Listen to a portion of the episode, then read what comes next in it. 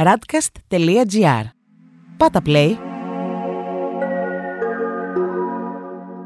Vegan 22 Greece Challenge, μέρα 14η. Μπράβο! Σήμερα ολοκληρώνεις τα 2 τρίτα της πρόκλησης.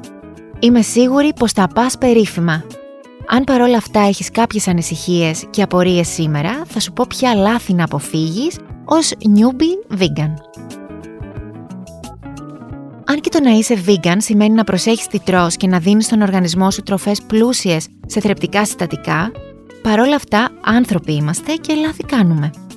Είναι υπέροχο που υπάρχουν όλες αυτές οι επιλογές εκεί έξω, αλλά αν νομίζεις πως υγιής vegan είναι αυτός που καταναλώνει vegan τυρί με λευκό ψωμί και επεξεργασμένα φυτικά λουκάνικα τέσσερις φορές την εβδομάδα, τότε κάνεις λάθος. Πρόσεξε την κρυμμένη ζάχαρη και τους άτιμους υδατάνθρακες.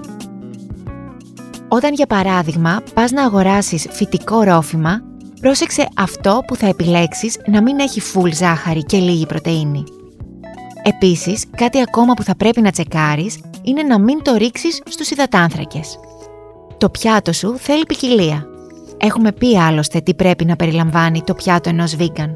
Θυμάσαι; Τι άλλο οφείλεις να προσέχεις; Τις βιταμίνες B12 και D, το ασβέστιο, τα ωμέγα 3. Δεν σημαίνει πως όταν είσαι κρεοφάγος είσαι καλυμμένος, άλλωστε έρευνες δείχνουν πως και οι κρεοφάγοι παρουσιάζουν έλλειψη της B12. Γι' αυτό λοιπόν κάνε εξετάσεις για να ελέγξεις τα επίπεδά σου και ανάλογα κινείσαι παίρνοντας είτε συμπληρώματα είτε τροφές εμπλουτισμένες με αυτά. Βασικά, τροφές εμπλουτισμένες με αυτά να τις προτιμάς. Όπως φυτικό ρόφημα και δημητριακά. Ενώ τα ωμέγα 3 μπορείς να τα βρεις σε καρύδια, ηλιόσπορους, σπόρους κάναβης, τσία, κολοκυθόσπορους, λιναρόσπορους. Μία άλλη συμβουλή έχει να κάνει με την πρωτεΐνη. Μπορείς μέχρι και τρεις φορές την ημέρα να τρως πρωτεΐνη. Η κοινόα, η σόγια, ο κόκκος αμάρανθου έχουν όλα τα απαραίτητα μηνοξέα. Άλλες καλές πηγές, αν και όχι ολοκληρωμένες, είναι οι σπόροι, η ξηρή καρπή, η βρώμη, η τσία και τα όσπρια. Πρωτεΐνη επίσης θα βρεις σε λαχανικά και στο σιτάλευρο. Προσπάθησε να έχεις τουλάχιστον δύο καλές πηγές πρωτεΐνης σε κάθε σου γεύμα και όλα θα πάνε σούπερ. Για παράδειγμα, φάε σήμερα μία τορτίγια με μαύρα φασόλια, πίτα με χούμους ή φυσικό βούτυρο σε φέτα του τόστ ολικής. Τα λέμε αύριο, στη 15η μέρα του Vegan 22 Greece Challenge.